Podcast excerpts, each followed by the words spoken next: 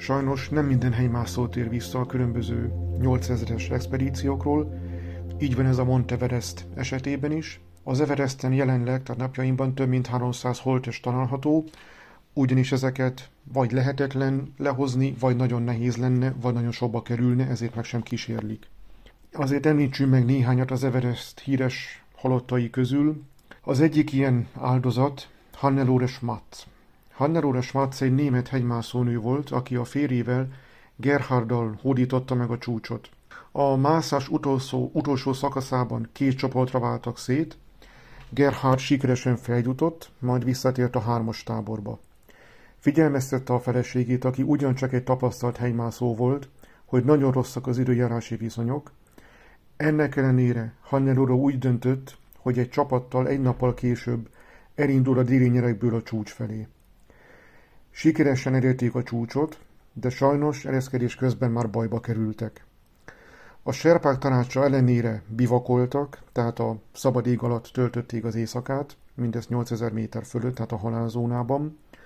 Ez azt jelenti, hogy egy kis menedékhelyet alakítottak ki, hova behúzódtak, viszont itt ebben a kis menedékben a mászótársa, az egyik mászótársa, egy amerikai Reagan nevű mászó, még az éjjel meghalt.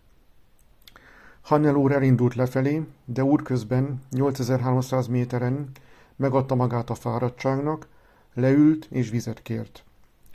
Sajnos itt a helyszínen megfagyott, tehát az egy 8000 méter fölött megfagyott, ürőteste éveken át a hegyen maradt, és ami a legbizarrabb szerintem a történetben, hogy a haját még egy ideig fújta a szél.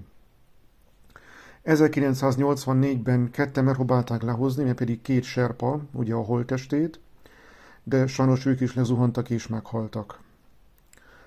Egy másik nagyon híres halott, ugye, aki az Everesten található azóta is, tehát a holteste, az Rob Hall, aki 1996-ban vezetett expedíciót az Everestre, sikeresen érte a csúcsot, ám visszafelé haladva találkozott csoportja egyik tagjával, aki még fölfelé haladt, és mivel egy korábbi expedíció során a férfi már fel kellett, hogy adja a csúcstámadást, ezért Hall úgy, Hall úgy döntött, hogy mindenképpen feljutatja mászótársát a csúcsra.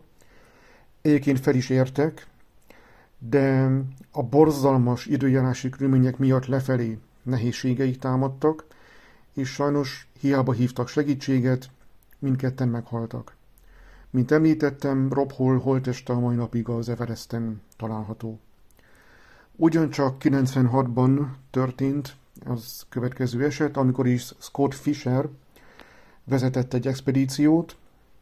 Az expedíció tagjaival feljutott a csúcsra, de a nehézségek, illetve egy előző nap érezkedéssel járó mentés miatt nagyon kifáradt, tehát teljesen kimerült.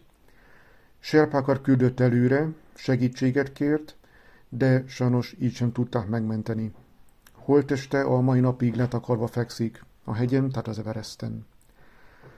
Talán a leghíresebb, vagy a legismertebb áldozata a hegynek, mondjuk így, Green Boots, azaz zöld csizma.